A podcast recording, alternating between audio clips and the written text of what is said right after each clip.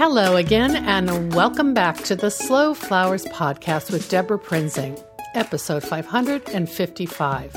This is the weekly podcast about slow flowers and the people who grow and design with them. It's all about making a conscious choice, and I invite you to join the conversation and the creative community as we discuss the vital topics of saving our domestic flower farms and supporting a floral industry that relies on a safe, seasonal, and local supply of flowers and foliage. This show is brought to you by slowflowers.com, the free online directory to more than 880 florists, shops, and studios who design with local, seasonal, and sustainable flowers, and to the farms that grow those blooms. It's the conscious choice for buying and sending flowers. And thank you to our lead sponsor, Farm Girl Flowers. Farm Girl Flowers delivers iconic burlap wrap bouquets and lush, abundant arrangements to customers across the U.S., supporting U.S. flower farms by purchasing more than $10 million of U.S. grown, fresh, and seasonal flowers and foliage annually. Discover more at farmgirlflowers.com. Thank you to the Association of Specialty Cut Flower Growers. Formed in 1988, ASCFG was created to educate, unite, and support commercial cut flower growers. Its mission is to help growers produce high quality floral material and to foster and promote the local availability of that product. Learn more at ascfg.org. Well, last week was Earth Day, and I hosted a video interview with two Slow Flowers members here in Seattle who have been researching ways to infuse sustainability into sympathy flowers. It's basically a non green topic, and we want to turn it into a green topic. I've invited Lori Poliski of Flori and Tammy Myers of Laura Bloom to share their experience, research, and future plans on this subject. Just for context, based on funeral industry statistics, if half of the funerals in the U.S. annually have traditional funeral flowers, Lori and Tammy estimate that up to 1.2 million plastic and floral foam saddle caskets, wreath forms, and cages, none of which are biodegradable, end up in the landfill every year. Flori and Laura Bloom want to change farewell flowers to make them not only environmentally friendly, but beautiful, meaningful, and personal. After a long life or a tragic death, one should be laid to rest with beauty, and the flowers should do no harm, they believe. These women are on a mission to raise awareness about this topic, first with consumers, florists, and the funeral industry, and second by offering sustainable options for clients in the Seattle area and by hosting sustainable mechanics classes for florists. While the main focus will be around designing sympathy or farewell flowers, there's certainly potential for making daily deliveries and e- event work even greener using these methods. Lori and Tammy have partnered with a certified green burial cemetery, Cedar Lawns, based in Redmond, Washington, to get started. They recently designed green farewell flowers for a photo shoot at Cedar Lawns, and they're preparing a brochure and booklet, as well as listing the items digitally on their respective websites. We'll share links to all those resources, but let's jump right in and learn more.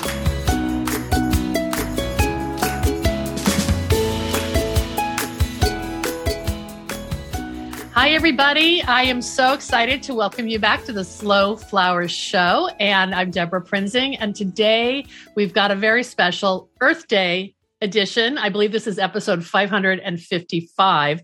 So groovy, right? We've got a good good balance in our numbers. I want to welcome two guests who both have been on the podcast and before, and Lori's been on the vodcast. So first, Lori Poliski of Flori. Hi, Lori. Hi, Debra. Hi, Tammy. and Tammy Myers of Laura Bloom and First in Bloom. Hi, Tammy. Hi. Okay, well, the roots of today's episode really began in a series of conversations that Lori and Tammy have been having, and they shared with me, kind of brought me in on it.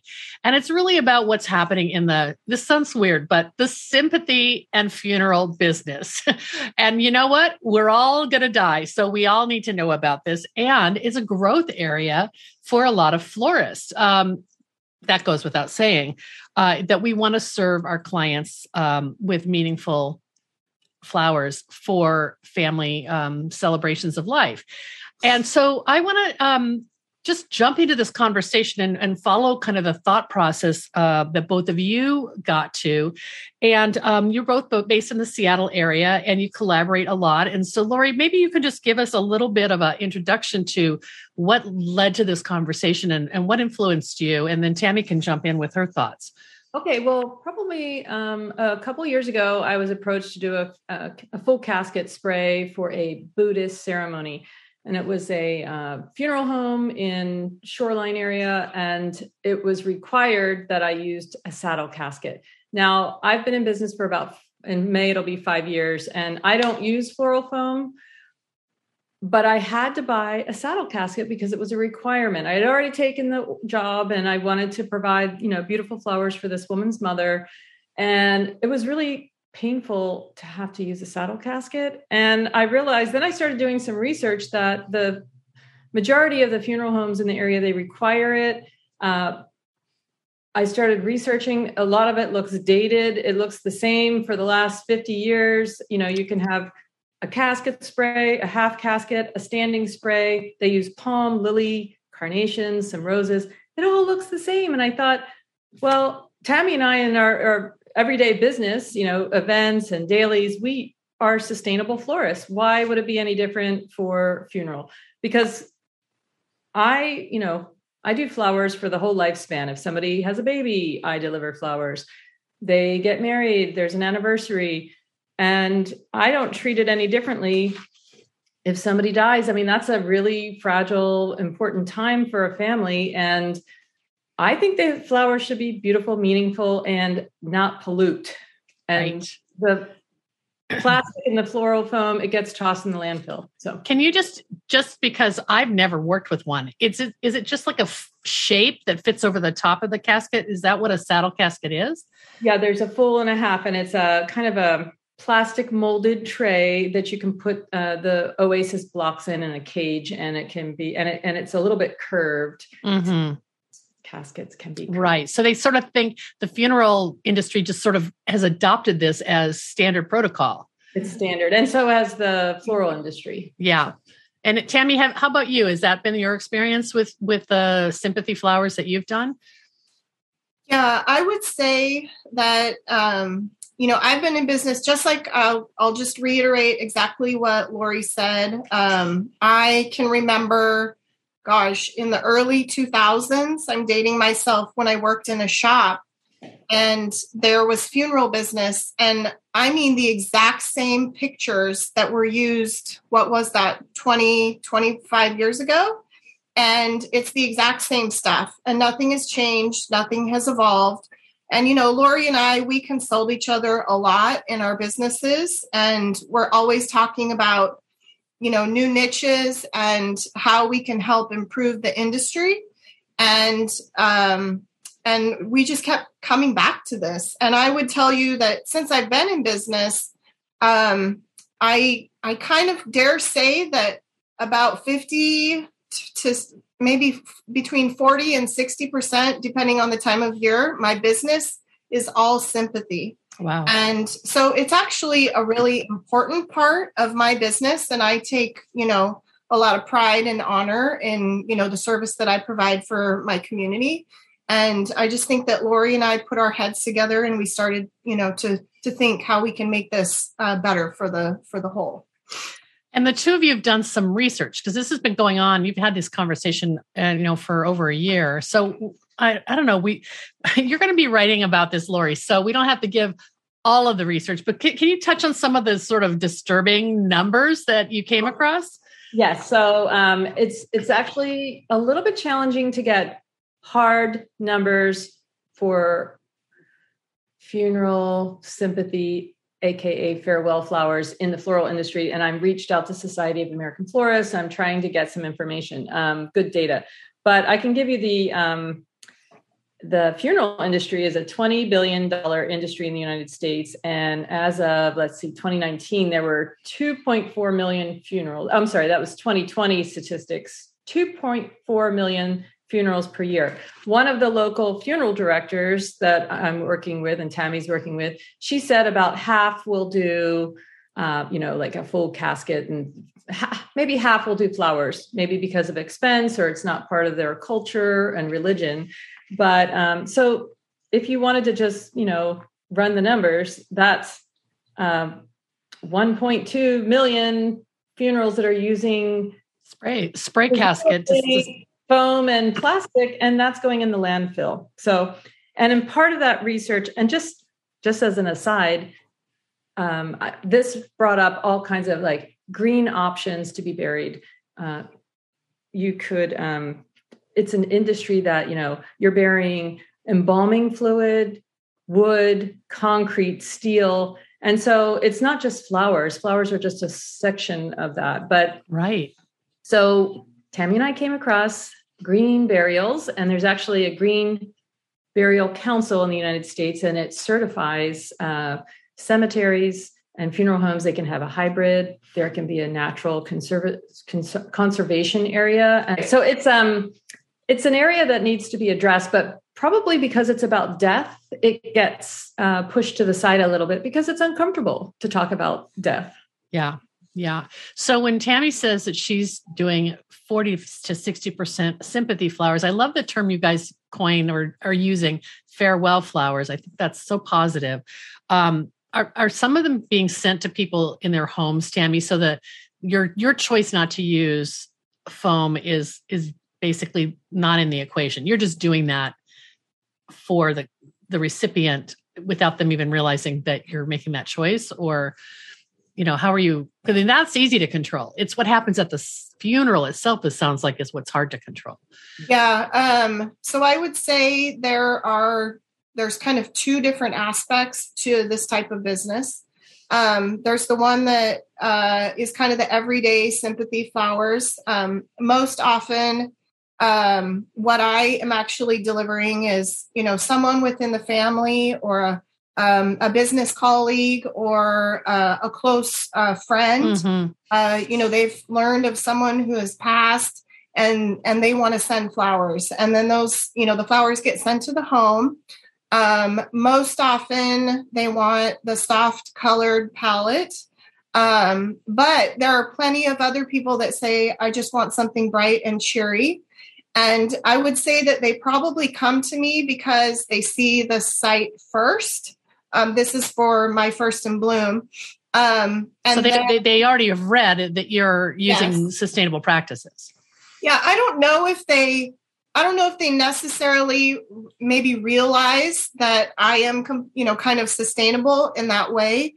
Um, they are looking at the aesthetic. They mm. want something more than what they see on a lot of other sites because they know that that is you know very um um it's very cookie cutter yeah, right? yeah. And so they're looking for something more to begin with. And then i would say what lori and i have tried to work or move our way into is you know understanding the funeral side and it operates at a totally different level.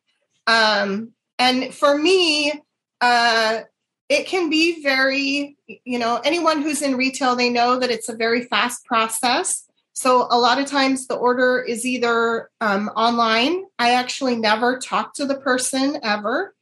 Um, or if I do get a phone call, um, you know, that's really the only interaction that I have. And um, uh, but with funeral, it, it's it's different. And I think that when we've went out and talked to people and florists about the funeral industry, some of the feedback, like Lori uh, mentioned, we get um, uh, there's a, a level of discomfort because we're talking about such a sensitive subject.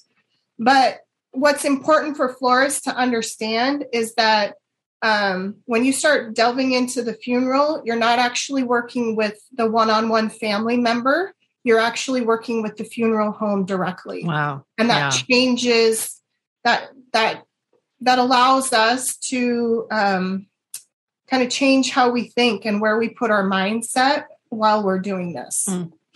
So, um, look, backing up a little bit, I know Lori, last year you worked on, uh, you did flowers for some casket sprays that you you did some experimentation on how you would do the mechanics and can you talk a little bit about that and or how how is that? What have you discovered? Oh well i started doing some research about who was doing you know i i follow people on instagram and it seems like in england they've been doing this for a long time. They call them farewell flowers which i like the alliteration and i think it feels a little bit better than funeral yeah.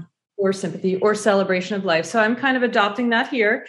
Uh, farewell with a explanatory note so they know what it is um, and also they've um, they do a lot of what's called a sheaf bouquet as in a sheaf of wheat s-h-e-a-f mm. and so that is just uh, hardy flowers that you might use for an event maybe a long two foot bouquet flat on one side tied with uh, you know compostable twine or silk ribbon so that the whole bouquet is compostable it can be on the casket it could be by an urn. Um, family members and friends could take take it apart. I did one for a flower farmer um, locally, and her 105 year old grandmother died. And so, rather than call, rather than having the funeral home contact the florist that they that that person usually worked with, she called me and she said, "Lori, can you do the funeral flowers for my grandmother?" And I thought, "Well, it's an honor. She was 105 years old you know, Patty is a flower farmer.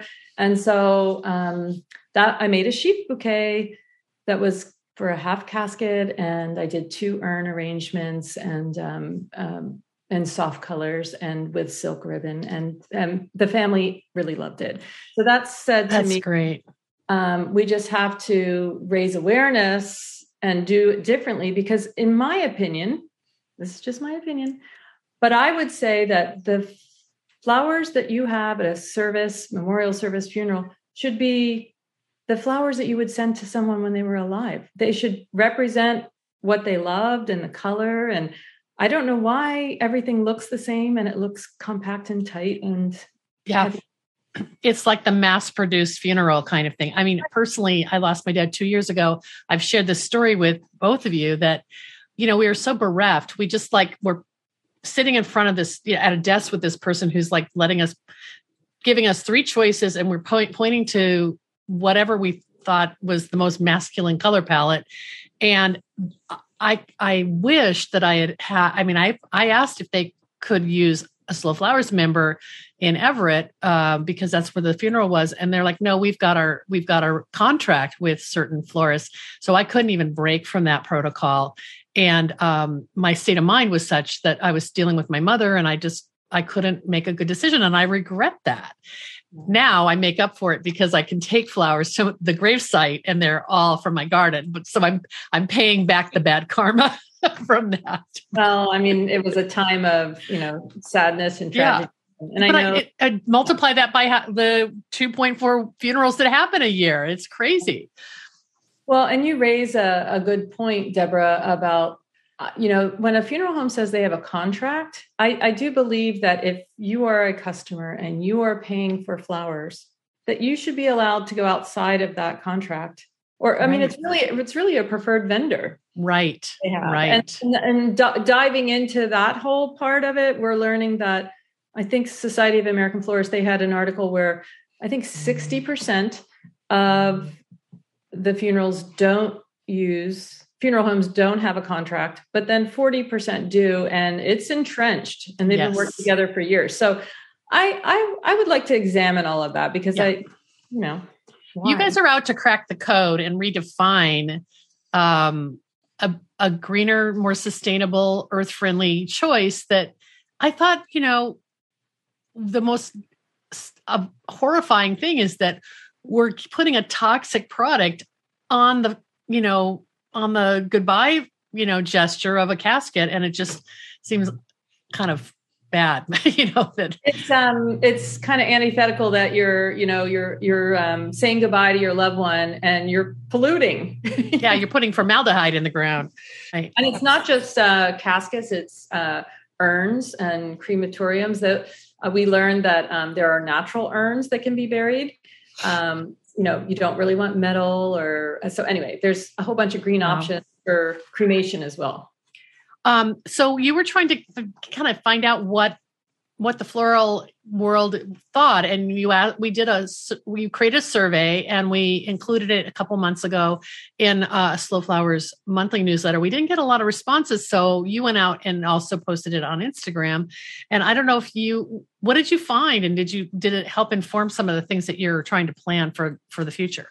Okay yeah we didn't get uh, i'll say we had 41 responses and that is a function of um, my particular survey stopped after that number, but mm-hmm. um, we could open it up and probably get more. Yeah. Uh, so the first question was if you're a retail or studio florist, do you offer sympathy or funeral flowers? Um, 85% said yes, uh, 15% said no.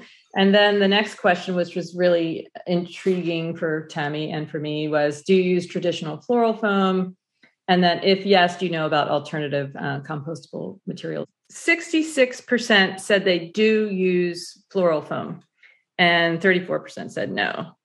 Um, so that was interesting. And they, they would be, most of, I think only a few people said they would not be interested in uh, alternative materials or compost mm-hmm. mm-hmm. So that was interesting. And then um, we did ask, you know, are you are you interested in learning more about um, sustainable techniques to create eco-friendly funeral flowers? Um, and 95% said yes. So Tammy and I are thinking of offering, you know, for florists, kind of an in-person workshop, and then perhaps doing some kind of video tutorial and making that available online. And it's not going to be, um, you know, like this fun workshop with, you know, food and wine and stuff. It's going to be really, I mean, it'll be fun, but it's going to be more about the mechanics, right? And the learn kind of continuing education and it's really our um, trial and error of using these techniques. I mean we have practiced in you know for the green burials you can't have any metal glass plastic. Everything has to be compostable. Um, it's they have really strict guidelines. So that was a challenge yeah. come up with. Yeah i love it though that you you kind of you kind of in a way it's like old world. Like all of that there probably was nothing manufactured, you know, even, you know, 200 years ago. So, or who knows, you know, longer than that. But oh, yeah, there's a fascinating article. Yeah. And it was um, uh, burials and embalming kind of the it became commercial um, during the civil war when so many people died and they had to transfer the bodies to homes and really when lincoln president lincoln died is when they would like embalm him at various stops across the country oh. that's when so you know 18 what 65 so um, people could could uh, say goodbye to the president mm-hmm. and Correct. he could yeah. look look oh that's kind of creepy that, yeah you know before that um there were you know there there wasn't embalming and there you know there weren't plastic and metal floral options so well, you talked about the um, the relationship that you're building with this local green cemetery, and I wanted to hear a little bit more about that and uh, what you've been doing to um, kind of create some some products and some offerings that you can um, provide to their clients and hopefully other clients as well. Because you did a photo shoot uh, with our friend Missy Palacol, and you're going to share some of the photos that I'll include in um, in the edit of this. So I'm just, how did that all come about? Well, Lori had actually had um, a, uh, she had kind of been working on this relationship for a while, and you know, last year uh, was very busy for her, and so she looped back um, at the beginning of the year, and um, and we just decided that you know we were going to go visit her and meet her and again i think there's this um, uh, there's this um, stigma that everyone is you know out there to make a dollar. And i don't think that that's necessarily true. She was absolutely delightful and she gave us all the information um, that we asked of her. And she was really honest and open and shared things. And we just we went in with a lot of questions and there were times when we had to kind of say, "Oh gosh, I'm so sorry. You know, this is a dumb question," but um, you know, she understood that we were learning, and so once we had those questions, you know, it was a very o- overwhelming day for both of us, um, and I was quite taken back uh, by what I learned and just you know the knowledge is super important. You can't go into it thinking that you have it figured out. Um, and and from there lori and i created a plan um, as to um, what we felt was going to be most important to capture to have missy capture. And uh, the actual making of it it was very stressful. It was um, it was an investment. It is an absolute investment. And you can't go in, if you're going to go in and do this, you got to go all in. Um, and so we went all in, and it helped that we were working together. So, um, you know, Lori and I, like, you know, we kind of had an agreement between each other as to, you know, how we were going to handle this. And um, and then we did it, and it turned out great. And so this um, was Cedar Lawns is the um, certified green burial cemetery, and it's in Redmond, which is east of Seattle. Is that right?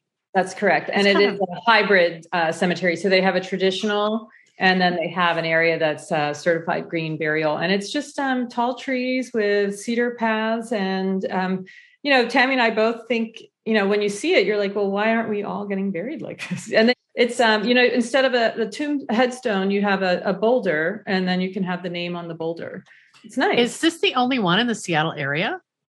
No, there's one in Snohomish, and then I think there's one down south, and uh, perhaps one up north. Um, okay. You can go onto the Green Burial Council website and see. Yeah, we'll share that link. It's interesting. It's still kind of a new a new movement in in the funeral industry, though that that a major metropolitan area with 3 million people has maybe three or four options available. And so if someone's listening to this, they may or may not have one in their area, but it doesn't mean they couldn't approach a, local, you know, funeral home or cemetery and just propose something like this. I mean, you're going to start educating people about how they do that, right? Right and I think we both came to the conclusion that you know when it's our time, we. I mean, I don't want to speak for Tammy, but you know, I mean, if I have a choice, and I do, I mean, I, that's how I would prefer because I don't want to, um, you know, I, I, in my daily life, I try to have a, you know, low carbon footprint, and um, you know, I don't want my final one to be full of, you know, toxins like that. Well, let's talk about the elements. So, um, what, how did you guys come to put this photo shoot together and what are the key elements to consider? And maybe tammy you can talk a little bit about what you did and then lori can add um, what she did in terms of design because the designs are beautiful and not not cookie cutter like you talked about tammy. Well what i will say is lori is a fantastic like investigator researcher. So you know we would just be randomly talking about something and you know, we would see something that we might be able to like steal an idea from, and then she would go run off and she, you know, would buy these things to test. And then she was like, I think I'm going to test this. and, and then, um, and so after several tests, you know, like I tried it in my space because temperature is important um, moisture is important you know all the things that that we worry about and uh, and then finally, every florist who's been in the business for a while knows that you just kind of got to you just got to go. And yeah. you got to wing it and you got to take the that knowledge and skill that you have and then you apply it to that project that you're working on. And then and that's what we did.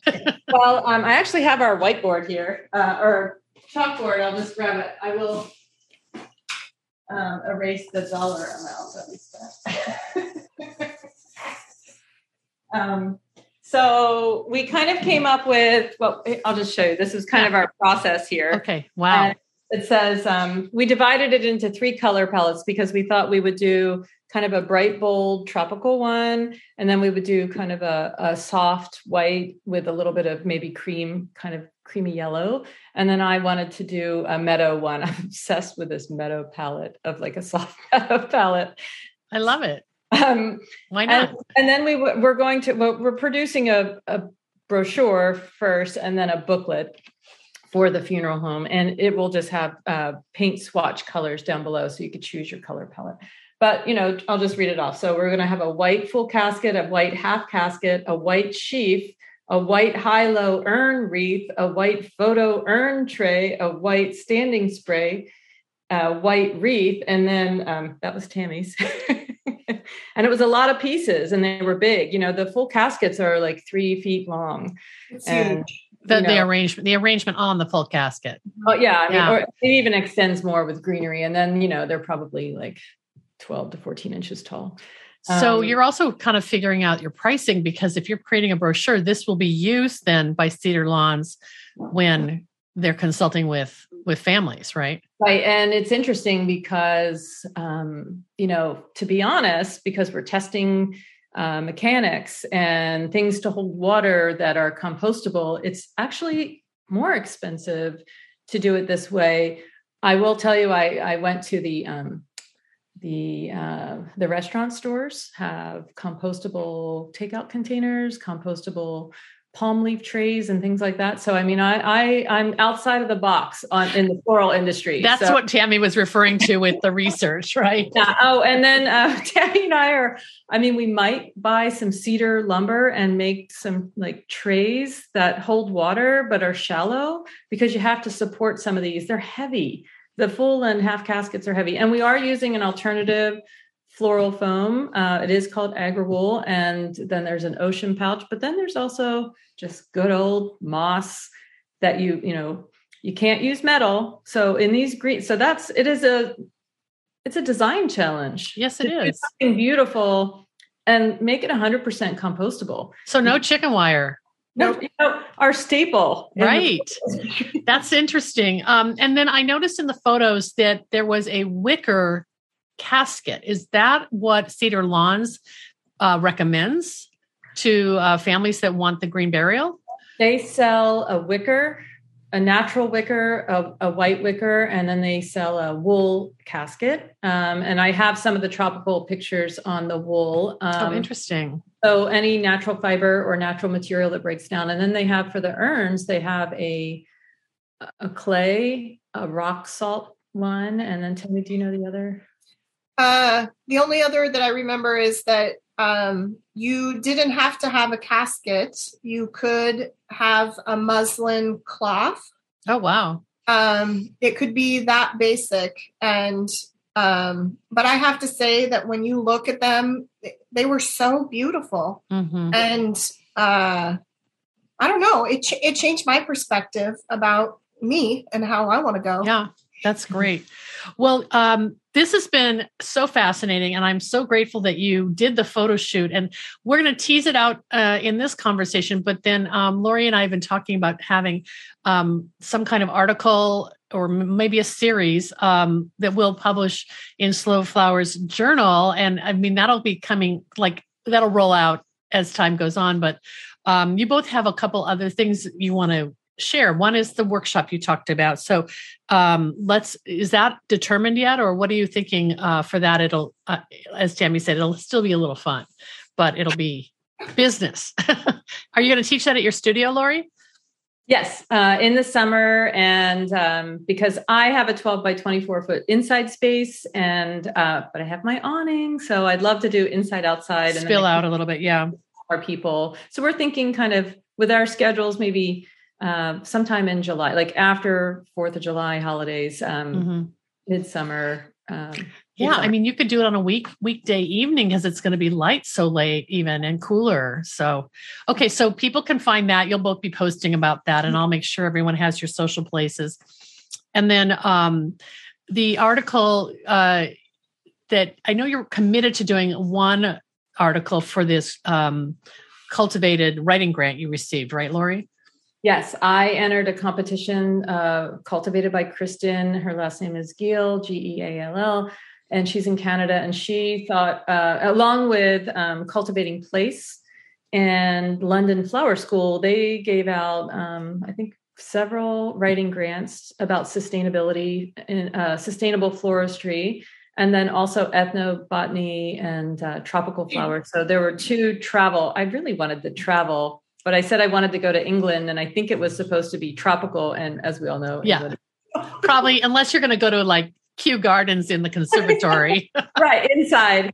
But anyway, I was happy to write uh, win this grant, writing grant, and uh, the my goal is I'm researching and interviewing people that are doing this, and you know, like Shane Connolly is doing this big thing in England about church flowers and about sustainable flowers. It's funny how it all kind of uh, almost serendipity. As soon as I won the writing grant, he was talking about you know church flowers um, in England, and it's church flowers and sympathy. So so the requirement is that I publish it by the end of December 2022. So um, yeah, we'll do that. I'm, uh, I'm I'm working hard on that right now. So um, okay, so the workshop, the article, and then somewhat related is this big project that Tammy's doing that I want to make sure we share about because it's going to affect our community here in Seattle and as a pilot. Um, so through Laura Bloom or through First and Bloom, which one is it, Tammy? Through Laura Bloom. Okay. Yeah.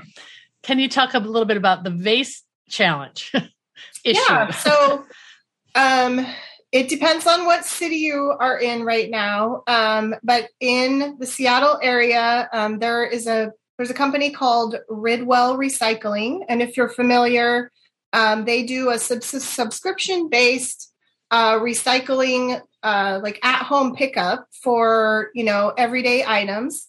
And um, in the first part of June, they are going to pilot a vase collection project. Uh, um, that will happen in four neighborhoods right now. And um, the idea is, you know, everybody knows that we have had quite a vase shortage in the last couple of years. And um, so we're hoping to, col- I'm hoping to collect a whole lot of vases that I can then, you know, redistribute in through, uh, in through the industry.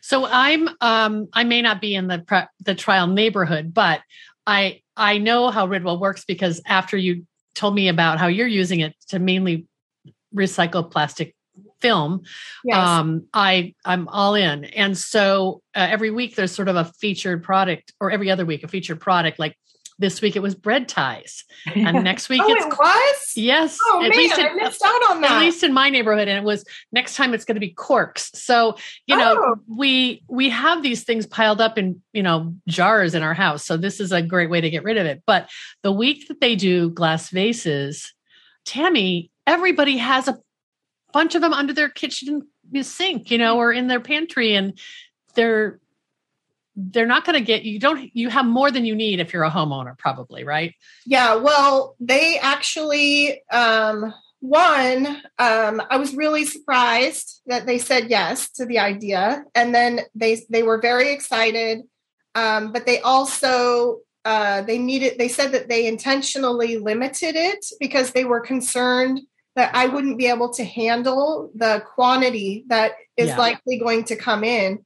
And I'm probably a little bit in denial and naive right now about what's about to happen. But, you know, I'm just I'm just going to wing it. Yeah. And that will happens. we're going to have to publish uh photos of what you collect and hear how it goes. That's going to be in June, right? Yes, in okay. June, in June. And then okay. I do also want to mention that there has been a bit of a spin off from that when you touched on the plastic sleeves. Um, we did, you were involved in a conversation. Um, we've had both uh, Seattle Wholesale Growers Market and Mayesh, uh, Seattle. Um, and so there are wholesalers that you know are um, concerned about the level of plastics that are passing through the industry and making it into the landfill and so Ridwell um, came forward and did a study, um, a test. They took a sampling of all types of different pla- plastics within the industry. And uh, at this moment, unfortunately, we are very limited on what can be recycled.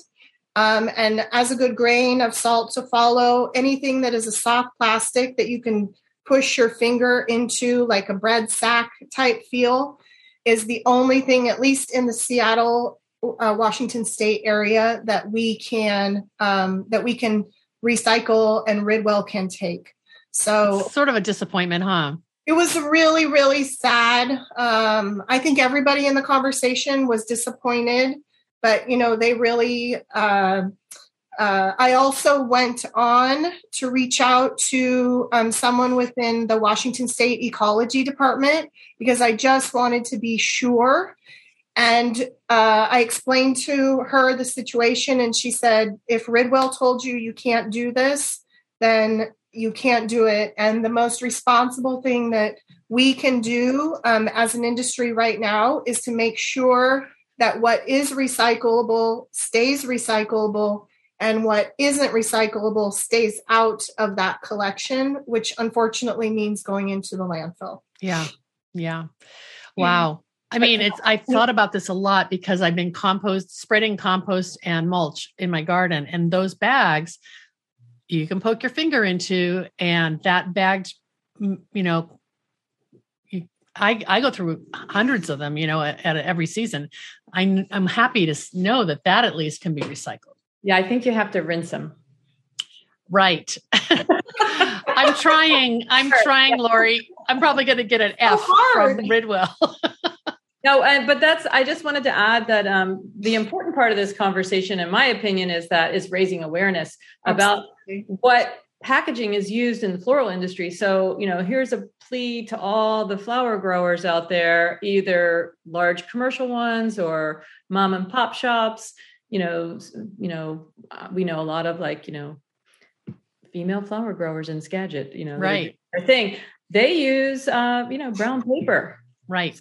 Brown right. paper's, you know, recyclable. Let's use that. I mean, I think, you know, these are baby steps. And just having this conversation on Earth Day to talk about, especially the uh, farewell flowers and funeral and sympathy uh, industry, first of all, I think there'll be a lot of follow up. And you guys have just started um, showing leadership by starting the conversation and doing the research, and then j- you're sharing it you know with people who potentially are your competitors and i, I applaud you both for doing that and uh, in that spirit of um, not like Tammy talked about knowledge. The more knowledge we all have, hopefully we'll make better decisions. And it may be come to the point where the consumer is pushing the funeral industry as well. And we've seen that in the floral industry, you know, and we've seen it in organic food. Like when the consumer is asking, that's even if people don't have the right motives, they're going to change, you know, right. and well, and um, you know we're collaborative. Um, you know i had a friend uh, who actually came and helped us um, she kind of freelanced for free uh-huh. freelancing. To, to, learn the, some of your techniques well, to, to help us on the day of our to the day before the um, shoot. Um, and she was like well i want to do it. And i said well we're not exclusive. We're going to you know talk about the materials and share it. Uh, we want we want everybody in the seattle area if they're doing sympathy or funeral or whatever farewell flowers to do it in a more sustainable way. Yeah. I mean, yeah, that's exciting.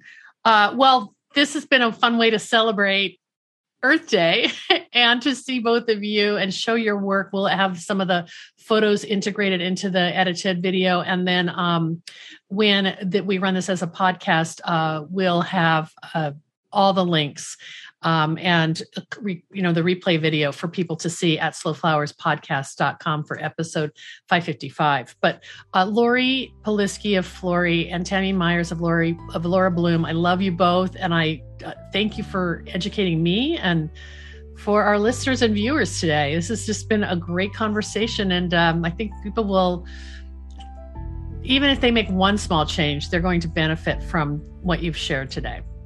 Well, thanks for the opportunity as always, Debra. Yeah, absolutely. Our goal thanks. is always to inspire and encourage others to get out there and do the same thing in their community. That's great. Thanks so much.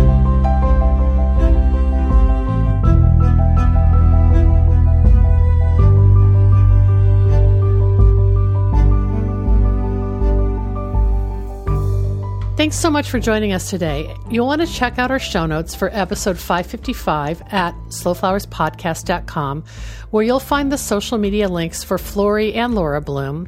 You'll also find the replay video of today's interview and see Lori and Tammy's sustainable farewell flowers from a recent photo shoot with Missy Palacol. I'll also share links to some of the resources we discuss. This conversation is continuing, and all three of us welcome your ideas and input. Our next sponsor thank you goes to Store It Cold, creators of the revolutionary Coolbot, a popular solution for flower farmers, studio florists, and farmer florists.